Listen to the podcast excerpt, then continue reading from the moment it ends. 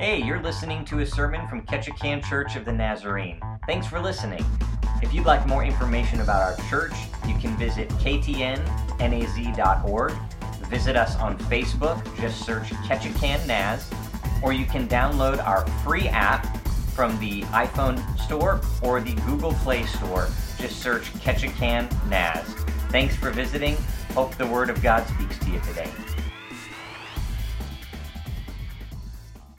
Um, but we are in the book of Job. We started there last week, um, and, and we are in a series called Singing in the Rain. Um, I guess I can stick that slide up there. Singing in the Rain about weathering life's storms. How do you find joy in struggles? What if your sorrows don't end? What if life just keeps hitting you left and right? What are we going to do? And what is the answer? And where is God? And is He good? And all of these questions that we have when it comes to suffering, uh, believe it or not, we can find the answers uh, in Scripture. And uh, we started off last week by uh, looking at the wisdom literature. There are three books of wisdom literature in the Bible. They are Proverbs, Ecclesiastes, and Job. And I'm not going to spend much time reviewing this, but I do want to spend just a little bit of time on this review for a brief second. The book of Proverbs, okay, it tells us that God is wise and just. Okay? If you read the book of Proverbs, we understand that God is wise and just and that he's above all things and that he created all things and that he ordered all of things according to his justice and his wisdom and that righteous people are rewarded and unrighteous people are punished and that is because things are orderly, right? But then if you flip the page and you read Ecclesiastes, it starts off with meaningless. Everything is meaningless. There's absolutely no order in this world that we live in. And so, if you read the book of Ecclesiastes, you find out that righteous people actually end up having huge problems. And it seems like the unrighteous people get all of the good stuff and the righteous people sit in ashes, and the unrighteous people get riches. And the author of Ecclesiastes says, Listen, life isn't fair. God isn't just. There is no order. It's all meaningless. And so we have these two books that seem to teach contradictory things. And then we get to the book of Job, which is like the key that helps us understand things because Job writes this story to us and he says, In a world where good and evil exist. And it starts kind of like um, kind of reads like the beginning of a, a, a, movie plot, right? In a world where good and evil exist, right? You can picture this, right? Um, where righteous and unrighteous live together, right? In the same world, in the same city. And our actions have consequences, and, and, and sometimes mysterious things occur, and we just have no idea why things are happening. In the midst of all of that, Job tells us that God is still wise, He is still just, he is always sovereign and he cares. He is still righteous. He is always just.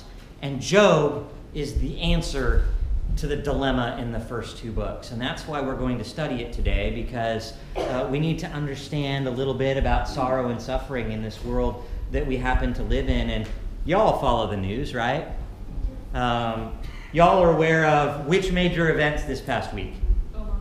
Irma, okay. Anything else? Harvey, right? Anything else? What? Fires, right? The western half of the United States is on fire, right? My my home in Montana is burning up. I'm getting pictures of people that I love and fire from their front porch they can see and the air is so thick that they're not supposed to go outside and, and i'm looking at the home that i grew up with is burning you know and i see that and i've got friends who have been evacuated from the hurricane zone and i've got friends that are staying put uh, in the hurricane zone. And, we read about all of this, but did you guys know that there were landslides in southern Africa that killed hundreds of people this, this month? Did you know that there's an outbreak of dengue fever that has killed hundreds of people this month? Did you? And the list goes on and on and on. This world is full of suffering, right? Some of it's global and some of it's deeply personal. I bet if we were to be very honest with each other this morning, each one of us is touched by suffering in some way, shape, or form, whether it's ourselves and our own body and lives that are inflicted with suffering, or whether it's someone that we love and care for deeply who is going through something and we feel for them and we hurt for them, right? So we're all in the same boat here. We live in the world that Job describes. Um, and, and Job's suffering is interesting. Uh, you know, you read this book and there's very few specific details in terms of time. But a handful of times in this book, we get the idea that Job's suffering is long.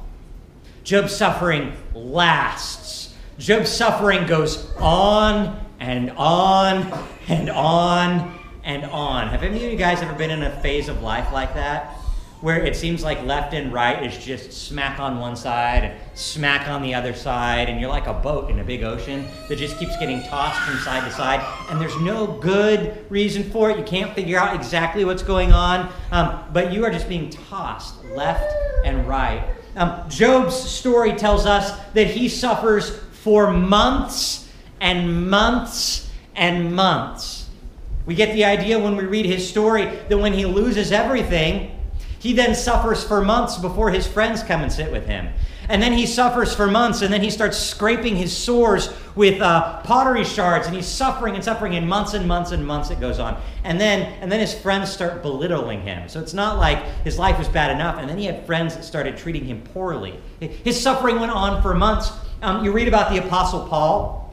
He suffered for about 50 some odd years shipwrecks, beatings, uh, slanderings. He fled for his life. Uh, what am I missing? He went in jail multiple times, right? Um, and, and you want to know what he said about these 50 years of suffering in his life?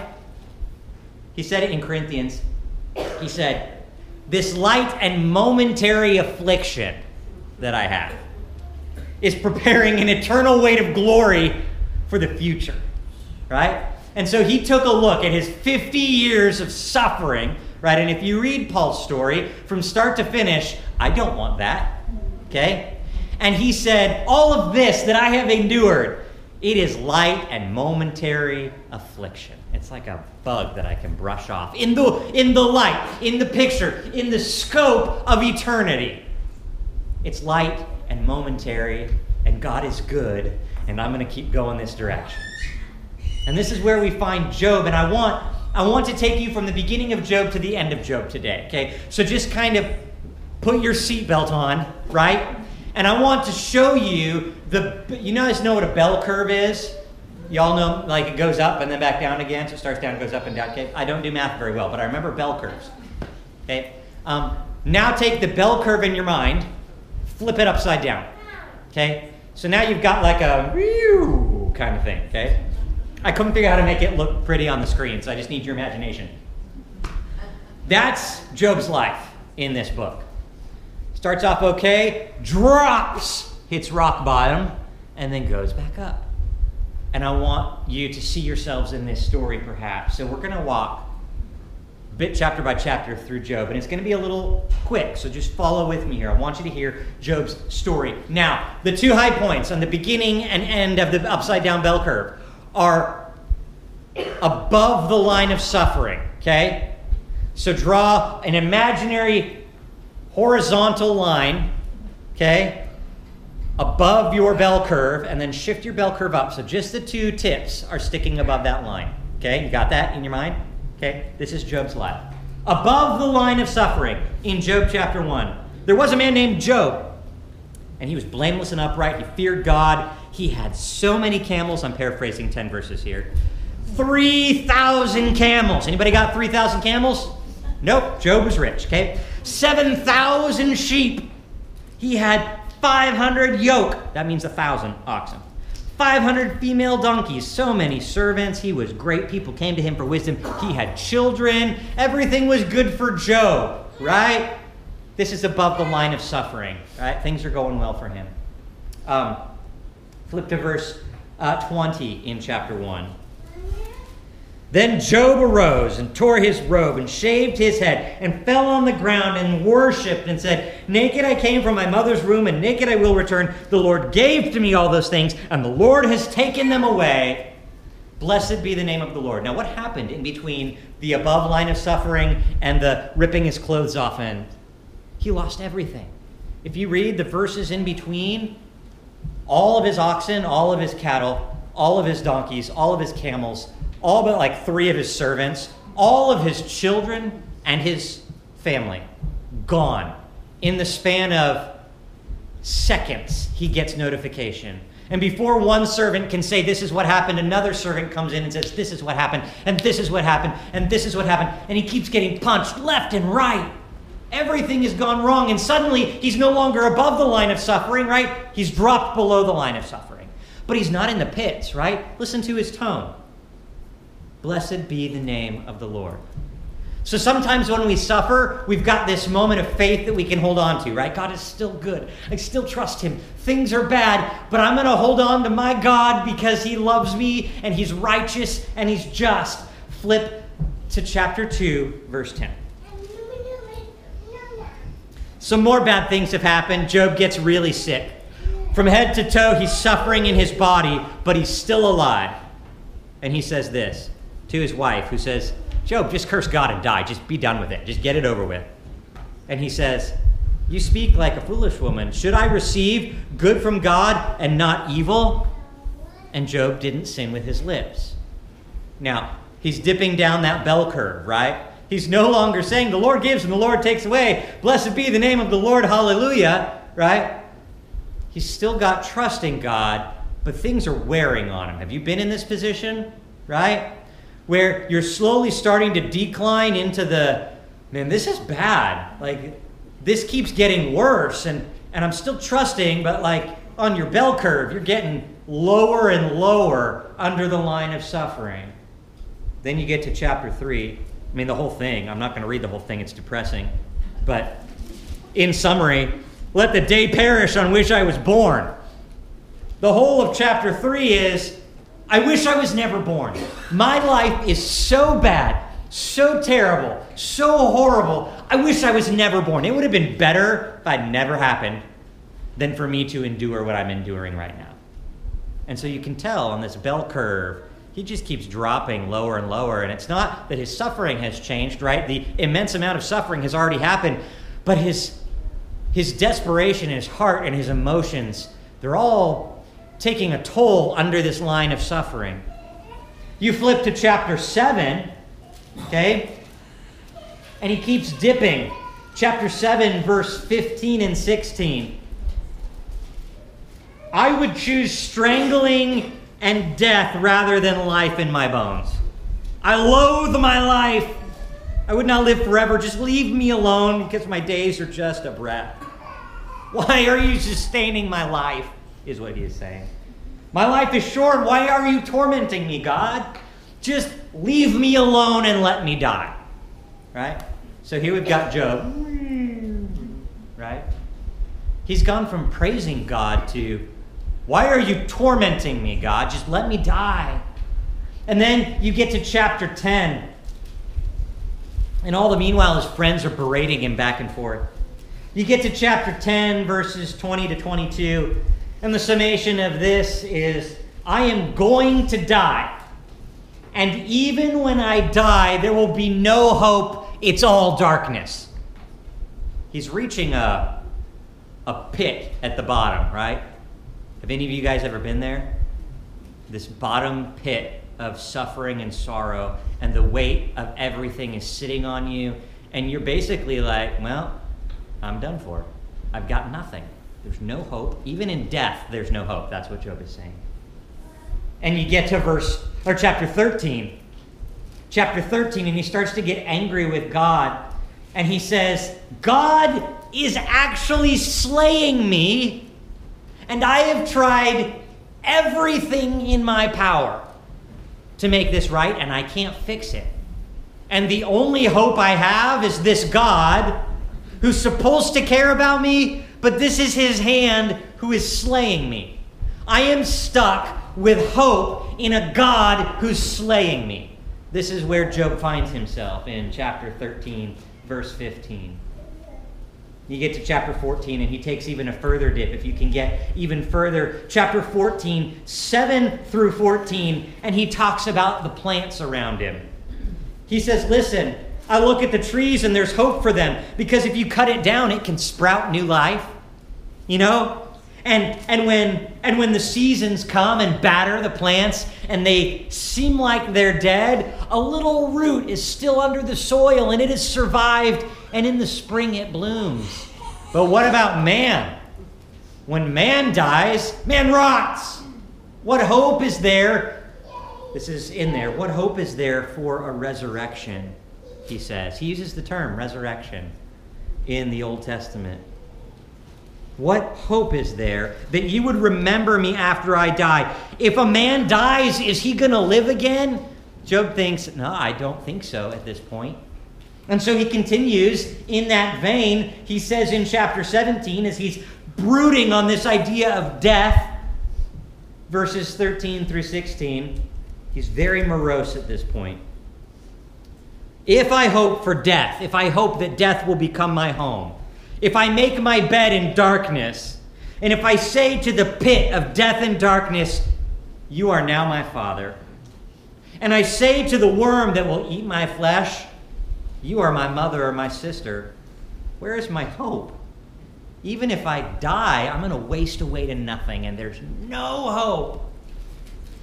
This is Job's lot in life right. He is so far under the weight and the sorrow of suffering that just keeps enduring forever with no gleaming light at the end of the tunnel. He can't see it. Have you guys been there? I've been there. Okay? Many of you know that I've struggled with depression and anxiety for the past couple years. I have walked a line very similar to Job, where you get to the bottom and you go, I don't actually know if there's anything better than this, what I'm experiencing right now. Because under the weight of sorrow, your emotions start to play tricks on you, and your heart starts to fail you, and you start to wonder is there anything better than what I'm experiencing? Can this ever get better? Is there redemption from what I am experiencing? But somewhere between chapter 17 and chapter 19, something shifts in Job's life, okay? Because the bell curve does go back up, right?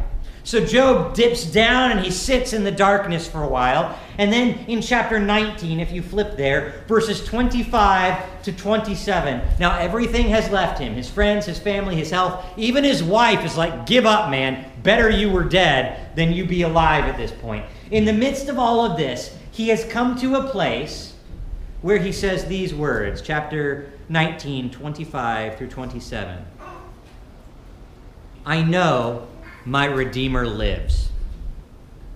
And at some point, he will stand upon this earth. And after my skin has been destroyed, I will see God face to face in flesh. My eyes will behold him and not another. And my heart faints within me. I.e., I'm terrified of that day, but one day it's going to happen. I will see my Redeemer, and I'm not quite sure what that means but I have some questions for him. He's not necessarily espousing a great hope of redemption. He is espousing the idea that one day my Redeemer will stand before me and I'll get to, why'd you do this? Right? We've all wanted to do that to God at some point or another, if we're honest, right? We wanted to shake our fist at God. Like, why, God, why did you do this? Come down here and talk to me face to face. And that's kind of where Job is. And there's this little bit of hope that perhaps God will meet him face to face. Perhaps God is the Redeemer. And at some point in the future, something will get sorted out and he'll get to have some answers. That's what he's looking for. Verse 26, he starts to change. Something in his life begins to change. Something in his heart and mind begins to change. Even though his circumstances aren't changing, he starts to praise God. The tail end of Job moving forward is a series of praises that he gives. Uh, chapter 26, he describes the mighty greatness of God. Okay? He describes the glory of the heavens and the earth and the mountains and all of the things that he can see with his eyes. And in verse 14, 26, verse 14, he says this Behold, everything that I can see are but the outskirts of your ways, the fringes of the way that you work and think, the, the, the very small train of your glory, as it were. And how small a whisper do we hear of you? How very little of you do we actually see? Who can understand the power and the glory and the majesty of God? So he's turned in his suffering from going, Woe is me, this is the worst thing that has ever happened to God in the midst of my suffering, God is so big that I couldn't begin to understand what he's doing in this moment. If I don't understand how the sun gets up in the morning, I surely don't understand what's happening in my life. I can't fix it. I can't make the sun come up. So I'm just going to praise God in this moment. In chapter 28, he continues to praise God, verses 12 and 13, and then verse 23. Where is wisdom found? He asks. Good question, right? We should ask this. Where is wisdom found? And where can I find understanding for my circumstances? Where am I going to find understanding? These are really good questions. Man doesn't know this. In fact, wisdom and understanding are not found in the land of the living. And it doesn't matter if we search in the oceans, and it doesn't matter if we dig it out. We can dig out gold from the ground, but we can't dig out wisdom from the ground, he continues. Verse 23 But God understands the way to it.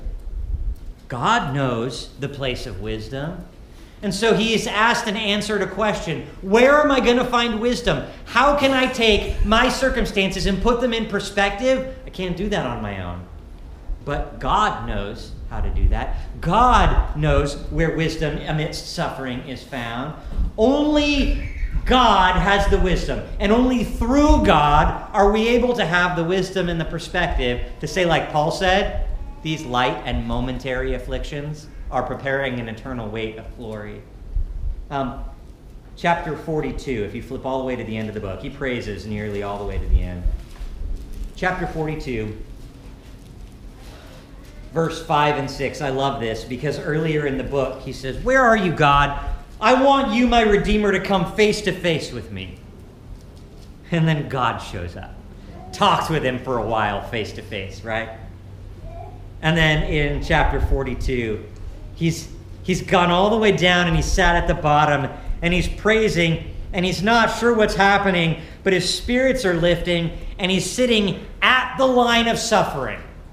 At the line of suffering. He is full on suffering, but face to face with God, he says these things.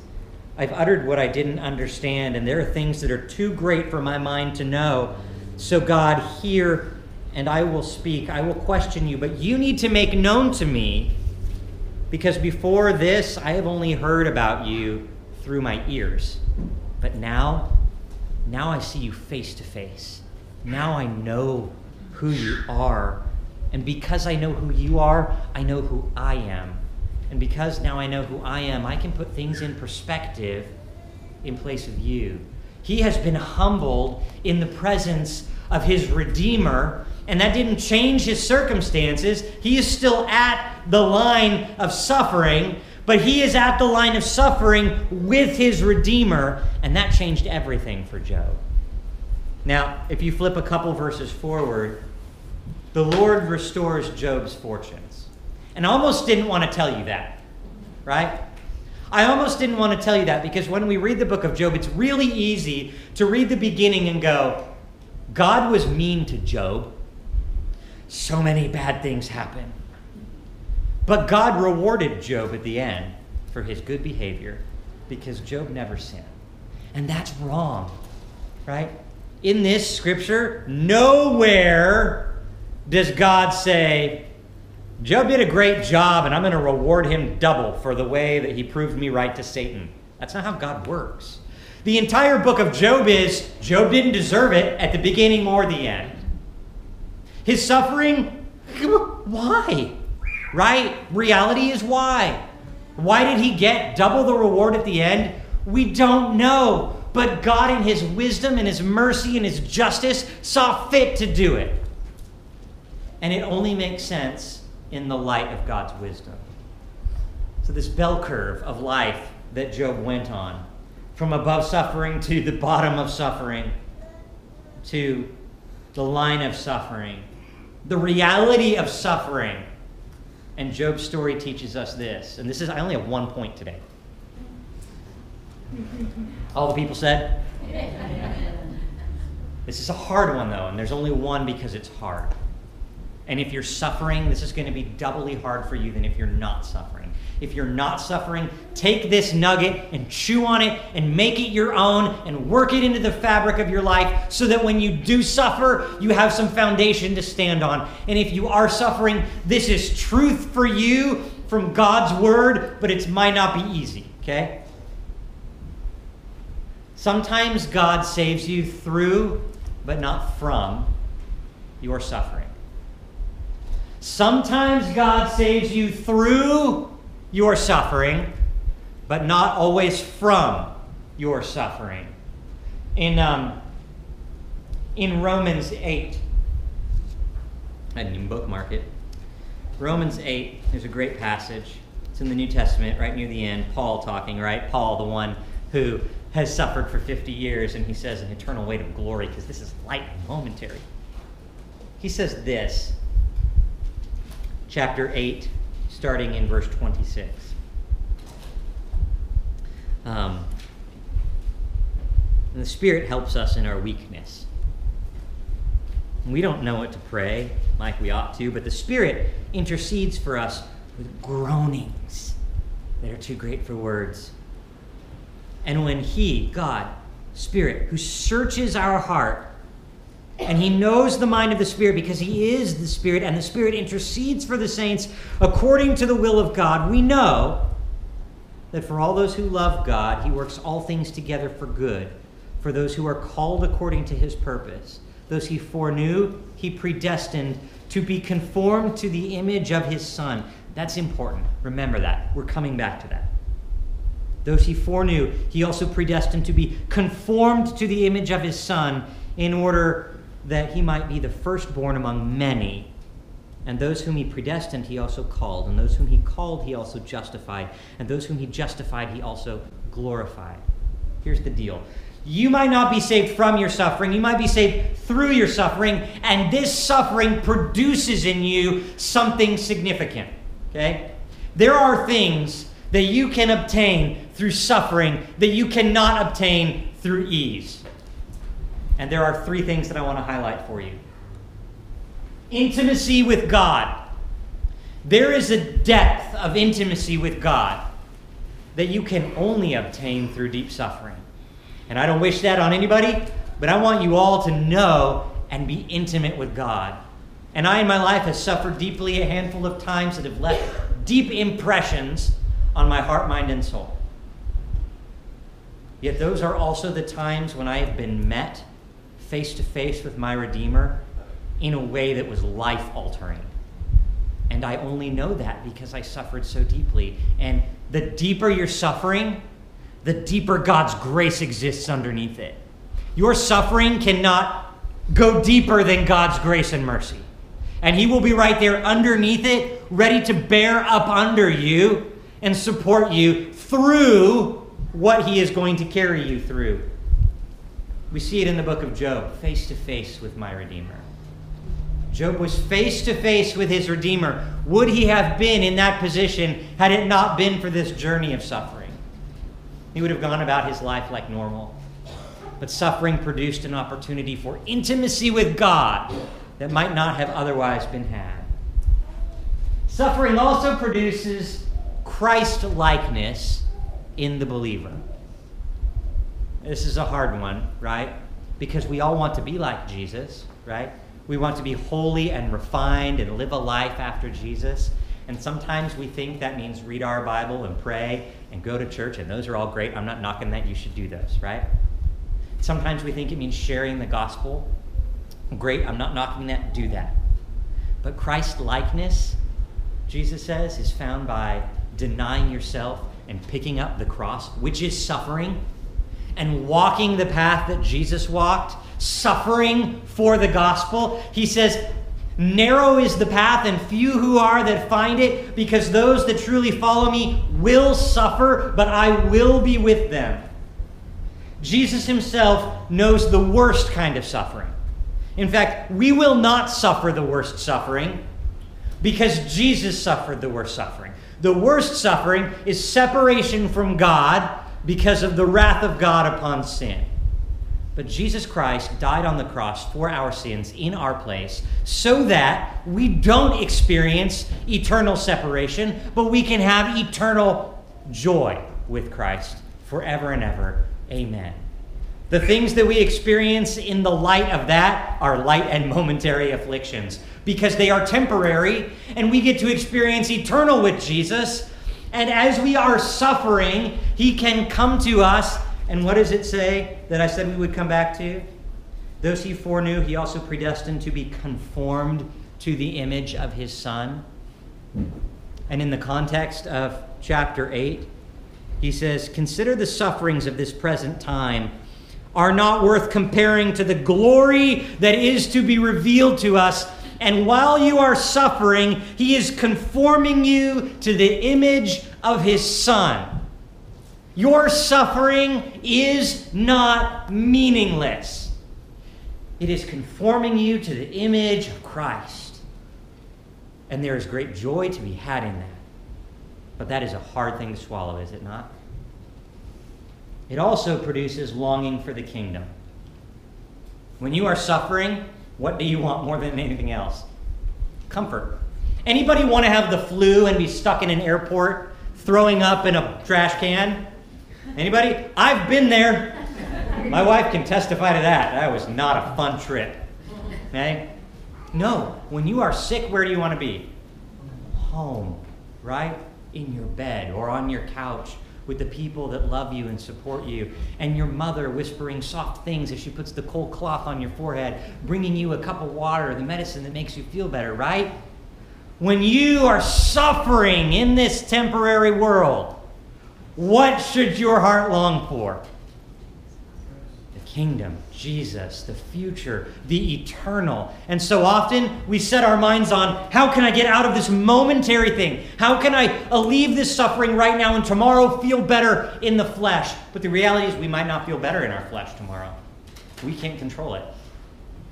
But we can submit our hearts and our minds to Jesus and lay everything that is before us in front of Him and say, I'm looking forward to the kingdom. This light and momentary affliction is really terrible. You know, it's horrible. But on the scope of eternity to eternity, it's barely a dash. And I can endure this for the glory that is set before me. What did Jesus say? Uh, or it was said about Jesus in Scripture? For um, he despised the shame and he endured the suffering for the glory that was set before him.